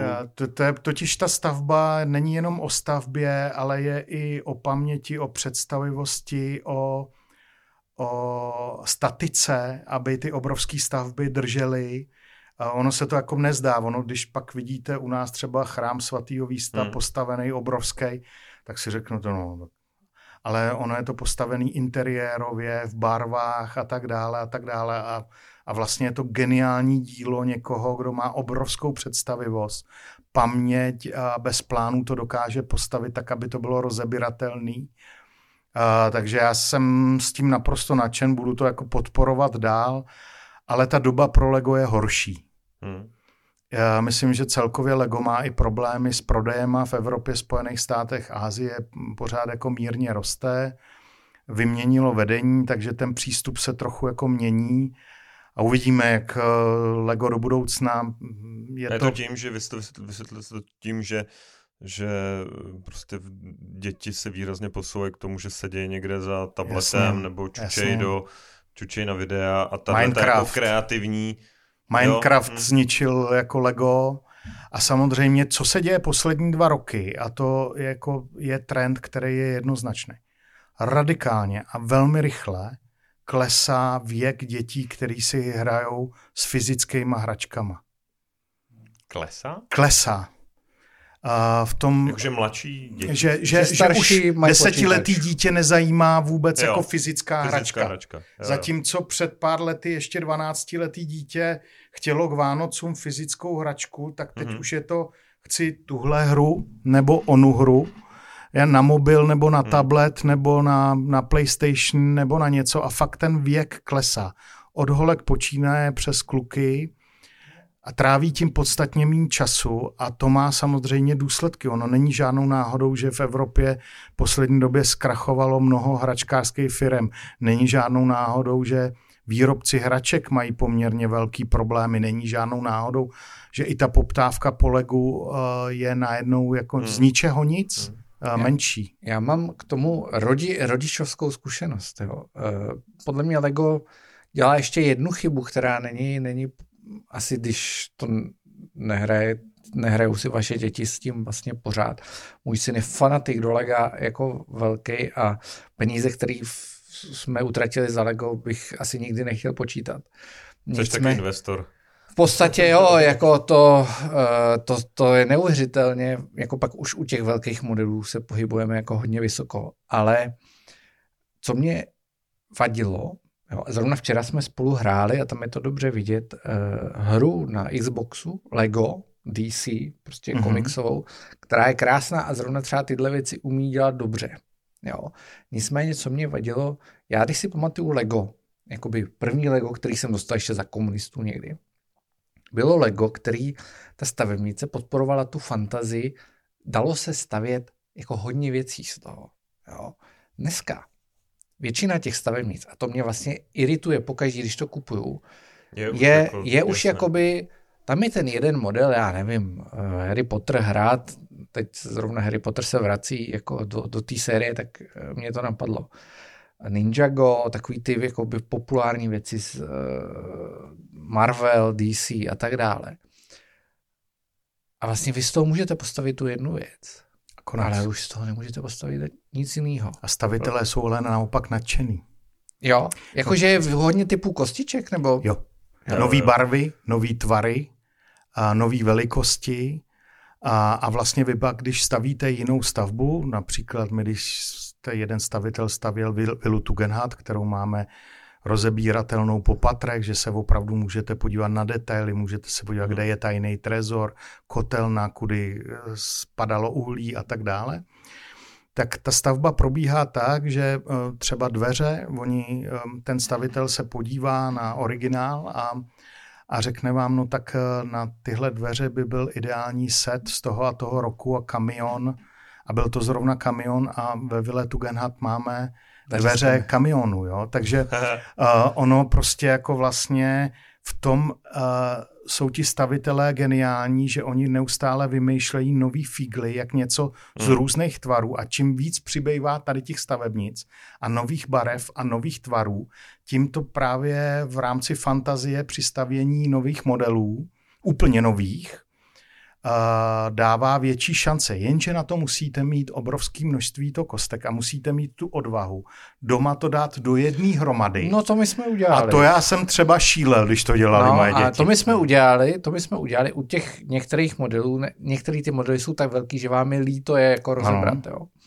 Ale u těch jako středních, menších, ty a teď si vemte, že já bych rozebral Karlštejn třeba. Jo. To, je, no, to, vůbec. to nejde. Ale uh, teď to dáte dohromady a teď tam chodí za vámi ta manželka a říká, musíte z toho sestavit ty modely, já se na to nebudu, jak to máte sesypaný. Jo. A to vlastně je skoro nemožný jo, při hmm. těch tisícovkách hmm. kostek znovu z toho sestavit. Už to model. nikdy nenajdete. Jo. A on teda, musím říct, že můj syn si dokáže hodiny, hodiny hrát s těma kostkama, on si nehraje s těma model, on si hraje s těma kostkama a staví si z nich nějaké své věci. Jo. Takže zase... Mě, to, to, je to, zase úžasný pro fantazii. No, no mě, to, to mě čeká teda ještě s, s mýma dětma, ale uh, já bych možná se vrátil ještě uh, Já vám tam jed, jed, jednu věc jenom řeknu, no. jo, jak jste říkal, to drahý. Víte, kolik je jedna kostička zhruba v průměru? Když to kupujete v těch krabicích, tak v průměru si můžete tak jako doma počítat, že dvě koruny je jedna kostička. Dvě, dvě padesát, takže když doma vidíte tu hromadu, tak si to tak jako zhruba můžete napočíst, kolik v tom máte peněz. No, ono to tam je vždycky ještě na té krabici napsané, kolik na to no, málo no. lidí se dívá, kolik je tam kostiček a vím, že u těch největších modelů, co, co máme, je nějakých 10 tisíc, kostiček, kolem 10 tisíc kostiček a to fakt zabere jako dlouho. Myslím, že největší model, teď vás opravím, je myslím 6 tisíc kostiček, že no, by byl největší, ale nechci se přijít, je možný. jenom jako uvedu. A tisíce jsou to a, a stál zhruba 10 tisíc. Jo, jo, jo. A jenom pro vaší představu, ta největší krabice, když si vezmeme toho Lega 6000 kostiček, tak náš model Bradavic je z milionu kostek. Hezky. Z jednoho milionu kostek. To znamená v materiálu 2 miliony no, no, korun. To je zhruba. Dost. Dobře, jak jsme zavřeli do energetiky, jak jsme zase zavřeli do lega. Já bych ještě se zeptal, protože eh, jsem na tom Lipně byl asi měsíc zpátky, někdy v létě. Eh, a vedli jsme tam vášňovou debatu. Eh, já, nebydleli jsme přímo eh, v tom amenity, v okolí ve Frimburku, i, i kamarádi tam bydleli. A já jsem tam jel jako na víkend s dcerama a říkal, teď jsme se tam bavili, říkali jsme, je to vlastně jako nádherná oblast, byli jsme tady jako děti, milujeme to. Vyrostl tady někdo, tady do toho narval ty peníze, vy do toho amenity, ale vlastně celkově to tady to nevypadá, že se to jako dál nějak moc jako rozvíjí, jo. A říkali jsme si ty důvody a já jsem, moje teze byla, že to je prostě dopravní infrastruktura, protože mě nebaví. Já bych tam jel na ten víkend, ale já tím nechci strávit 6, 7, 8 hodin, když je blbá doprava, protože to prostě nedává smysl. Máte jo, pravdu. Jo, že to šíleně podvazuje rozvoj toho toho takhle strašně zajímavé turistické lokality, protože já radši si najdu něco, já nevím, kolem Liberce, kde vím, že po té dálnici tam budu za, za hodinu, jo? nebo e, jako něco, kde už prostě já nechci trávit svůj nejcennější čas, který mám s tou rodinou tím, že jsem jako hodiny v autě a e, strašně to limituje podle mě i, i to vaše, že to musí být i faktor v tom vašem investičním uvažování, co tam vlastně jste schopni jako postavit. Má, máte jakoby pravdu, tak První, co jakoby musím říct, že samozřejmě i biznisově, jako já, když tam jedu na nějaký jednání, tak jedu dvě a půl hodiny, tam dvě a půl hodiny naspátek, takže tak to ještě strávím... kliku. Jako, Mám nějaký zkratky a tak no, a jedu ve všední no. den, takže to není tak hrozný, ale třeba s rodinou tam nejedu prostě na víkend, protože strávit ten nervák v pátek a znovu v neděli, to vám ta sobota jako za to nestojí, takže pokud to plánujete, tak samozřejmě jako na díl, to, to hmm. jako je jednoznačný, ale Lipno jako nebyl z mé strany prvoplánově uh, biznis a amenity vzniklo až dávno, dávno, dlouho potom. Uh, prvoplánově to byl normálně developerský projekt. Já Lipno znám dlouhodobě, já jsem uh, závodil na lyžích v Jihočeském kraji, my jsme byli takový šumaři v lyžování, my jsme neměli pořádné sjezdovky a v Jižních Čechách byla jenom Kubova, Huť, Lipno a Zadov. A, a já jsem měl vždycky štěstí a vyhrál jsem eh, štěstí na Lipně, vyhrál jsem velkou cenu Lipna. A pak jsem tam s rodičema jezdil ze Strakonic na dovolenou na ryby. Já jsem vášnivý rybář, takže jako kluk jsem strávil tam, a, takže jsem k tomu vždycky měl vztah a když se objevila příležitost tam zainvestovat, tak jsem si řekl, jo, to je ono. A já tady zkusím nějaký developerský jako projekt. A postavili jsme vlastně domky a řadové domky a původně jsme se rozhodli, že je prodáme. Jenže když jsem to následně viděl, že se nám vlastně jak ten čas běžel a jak se to tam budovalo, a takže se nám podařilo koupit krásné pozemky, které už vlastně se opakovat nebudou a že něco obdobného vlastně si vzít peníze, nějaký zisk a jít pryč dál, jako nedává smysl, tak jsem řekl, dobře, budem to provozovat. A když jsme to začali provozovat, tak jsme zjistili, že řadové domky pro provozování hotelových služeb nebo hmm. nejsou úplně ideální a že ty holanděni tak jako jezdili do maríny, k nám jezdit nebudou, protože oni mají tu holandskou marínu. Tak jsme k tomu dostavili hotel, dostavili jsme k tomu sportovní halu a pak vlastně jsme to chvíli provozovali jako Lipno Point, a pak přišel Špindl a další nápady a postupně se to vlastně přejmenovalo na Amenity.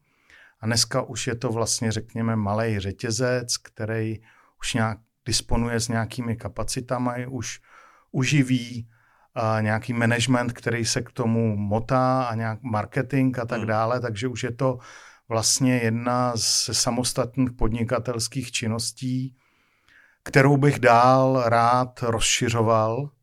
Vlastně teď jsme koupili projekt v Orlických horách v Deštném a, a, a rozhodně bychom chtěli pokračovat tady v té oblasti právě těch rekreačních zajímavých oblastí, v České republice zatím a finálně bychom Zase e, je to racionální, ekonomický, protože vidíte, že racionálně vám to dává smysl, až když těch lůžek celkově bez ohledu na lokaci je minimálně 500, ale spíš až tisíc, aby to dávalo ekonomický smysl, aby to uživilo nějaký hmm. management, aby to uživilo uh, marketing a tak dále a, a teď mluvím o rezortu nebo o podnikání, kde nejste, kde fyzicky nejste. Jo, já mluvím o situaci, kdy tam máte hotel, hmm. máte tam ubytování, máte tam restauraci, máte tam recepce. A každý, kdo podniká v téhle oblasti, tak vám řekne, máš restauraci, musíš tam být, jinak se zblázníš. Hmm. A je to pravda. Jo, ale do doby, než narostete na nějakou kapacitu, že můžete najmout lidi, kteří se o to budou starat, v uvozovkách jako o svý, uvozovkách, tak uh, to nemůžete podnikat s penzionem s 50 lůžkama. To musíte vytvořit něco většího. To, to mě fascinuje uh, obecně. Já jsem dlouhý roky už v porotě podnikatele roku, kde je spousta dalších podnikatelů, celkem významných. A každý z nich, už v podstatě každý z nich, má hotel. Hmm. Některý z nich mají hotel kvůli tomu, že se většinou nachází v místě, kam jezdí často a nemají tam dostatečně dobrý hotel. Což mě vždycky přišlo trošku zvláštní forma podnikání. Ale teď jsem s jedním z nich nejmenovaný mluvil, který koupil hotel Churáňov, což je poměrně velký hotel, rekonstruuje ho a strašně nadává, kolik peněz do toho musí investovat, jakože naprosto přesahuje ty jeho původní představy. Uh, mě vlastně překvapuje, vy o tom mluvíte jako o ziskovém projektu. No. Takže všechno funguje a tu, ta investice už se vám vrátila nebo nevrátila? Uh, rozhodně ne. Ta, ta, ta, ta, klíčová, ta se nikdy nevrátí. Ta klíčová investice je v těch nemovitostech. My hmm. všechny ty projekty, vlastně jak já jsem řekl, že to byl na začátku developerský projekt, tak vlastně my tam dnes třeba na Rypně provozujeme, teď abych to nespletl, 24 vlastně domů který mají svoje číslo popisný, svůj pozemek, svůj elektroměr, takže jednoho dne, mimo ten hotel, který tam stojí, kdybych se rozhodl, že to prodám, tak to prostě prodám po domech jako rekreační domy a myslím si, že dneska už má to hodnotu dvojnásobnou, než za kolik hmm. jsem to před deseti, určitě dvojnásobnou, než za kolik jsem to před deseti lety jako postavil. Takže z tohohle pohledu já to beru jako dobrou investici v rámci nemovitostí. Snažím se investovat jenom tam, kde jsou to opravdu výjimečné podmínky, výjimečná lokalita, výjimečné místo, eh, abych měl jistotu, že ta nemovitost nebude ztrácet eh, hodnotu. Vždycky to není jenom investice na pozemku tisíc metrů čtverečních, že tam postavím panelák, ale má to souvislost s, s držbou pozemků dalších a dalšími činnostmi, které tam děláme, takže ziskový projekt v tom smyslu, že si to na sebe vydělá a že to vytváří, řekněme, roční zisk na úrovni jednotek procent z té investice. Jo, 2, 3, 4, 5 procent jakoby výnos, ale ten klíčový majetek, tam se samozřejmě nedá o žádné krátkodobé návratnosti vůbec mluvit ale ten, ta klíčová hodnota furt zůstává v těch nemovitostech jako takových a s tím to i stavíme. Ten charakter toho, jak to vždycky vypadá. Nemáme žádný hotel pro s 300 lůžkama, ale na Lipně máme hotel s 50 lůžkama, ale vedle toho máme dalších 130 lůžek právě v těch domech, hmm. který jako jsou tou hodnotou. Jo, takže mm, ten, ten způsob toho investování je trochu jiný. A ale přiznám se, že jsem začal investovat úplně stejným způsobem. Začal jsem investovat, protože Lipno bylo moje oblíben. A paradoxně samozřejmě pak se to trošku zvrhne, že se vám tam ani nechce, protože tam přijedete se zrekreovat a místo toho koukáte, hele, ta servírka už zase to a jdete do bazénu a zjistíte, že na dně je nějaká řasa nebo něco a, a tak dále, takže to je jako šílenost ale to už jsem se s tím naučil nějak žít, ale eh, nakonec postavíte jednu takovouhle věc a, a pak si musíte říct, buď to prodám a nechci to vědět, protože to fakt nefunguje. A nebo musím postavit nějaký projekt, který dává smysl. A jako startup mi nikdo peníze na to nedá, protože to samozřejmě nefunguje. To znamená, musím investovat svoje peníze, ani si na to nepůjčuju.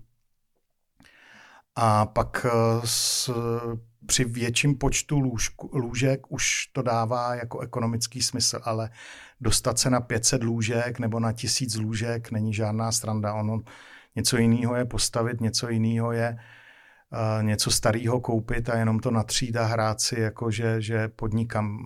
Naprosto souhlasím s tím, co vám říkal váš známý. Člověk pak, když vidí ty čísla, kolik se do toho musí zainvestovat, zvlášť v dnešní době. Já jsem rád, že ty klíčové investice proběhly před deseti lety. Tak dnes to nedává smysl už vůbec žádný. Nemáte strach? Já jsem byl na Lipně teď asi minulý nebo předminulý týden po naprosto šílený pětihodinový cestě mm. do. Českého Krumlova kde jsme, kde jsme byli přes noc a pak jsme přejeli na Lipnu. A byl, i v Maríně jsme byli a tak dále, ale uh, mě ten tamní development už trošku děsí, se přiznám. A mě taky. říkám si, jestli jako nestrácí to kouzlo, to Lipno, protože uh, teď tam vzniká projekt, který se jmenuje Molo. Ano. Který uh, vlastně byl na tom posledním volném místě, který tam bylo vedle, vedle, vedle Olympijský park místo, kde byl vlastně ten olympijský park. A když jsem se díval i na ceny těch nemovitostí, tak to jsou v podstatě pražské ceny dneska. Mm-hmm. Jo, to je, to se úplně vymyká mý představivosti. A když si to vezmu tak, my jezdíme na Slapy, kde původně měla stát ta holandská marína, ale protože tam byly problémy s pozemkama, tak tam ne, nestojí, zaplať, zaplať pámbu, tak to pořídíte všechno výrazně levnější, než to pořídíte na tom Lipně. Tak si říkám, není to bublina, nemůže to jako skončit, nebo to těží z toho, že to je příhraniční oblast, kde prostě je ta klientela? Těží to z příhraniční oblasti, těží to z toho, že to je Lipno, že to je voda, kde není předtím žádná aglomerace, která by ji zašpinila. A ona sice ta voda je tam trošku jako hnědá, ale to je tím, že to je vlastně zatopený rašeliniště. A těží to z toho, že vlastně ve finále není to v chráněném parku, takže ten rozvoj tam může mm, relativně bezproblémově eh, dál růst. Těží to z toho, že samozřejmě těch lokalit, kam jako vyjedete do přírody, jako moc není.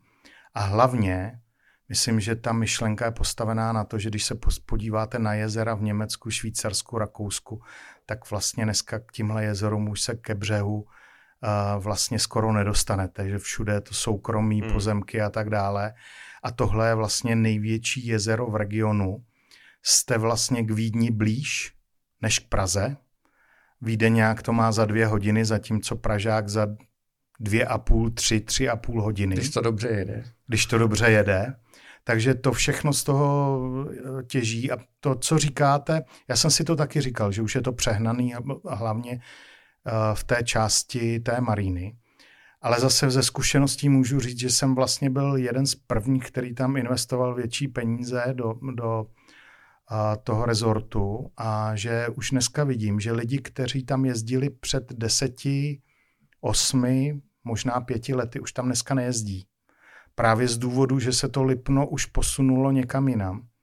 A zase dneska vám tam přijedou lidi, kteří si stoupnou, sednou k nám do restaurace v Amenity a úplně s vážnou tváří vám řeknou, hele a ten ostrov, co tam je na tom jezeře, to jste taky postavili, to je umělý. A v druhé větě vám řeknou, a kde tady je to Oby nebo Baumax? To znamená, něco jezdí úplně jiný, vlastně. už částečně jezdí jiný typ lidí, který očekává úplně něco jiného, než ti, kdo tam před deseti lety jezdili za větším klidem. Hmm. My naštěstí jako Amenity Resort jsme trošku stranou, takže my tam máme podstatně větší klid, ale uznávám, že Lipno už je mm, Václavák prostě a zvlášť v létě hmm. je to, je to naprostý šílenství. Tak jo, tak eh, my vám děkujeme za návštěvu, myslím, že jsme probrali úplně všechno. Prostě úplně všechno, co šlo. Ještě bychom se mohli chvíli bavit o energetice. Ne, To je přesně tak, ono to je téma velmi složitý a málo kdo je schopen právě nadhlídnout do větší hloubky, což se vracíme úplně na začátek. No ale proto jsme v Insideru, kde nahlížíme pořád. Pod povrch. Tak eh, děkujeme a zase někdy na viděnou, Díky, Hodně štěstí s Legem, s Amenity a s Čezem. Děkuji, děkuji a ještě jednou díky za pozvání.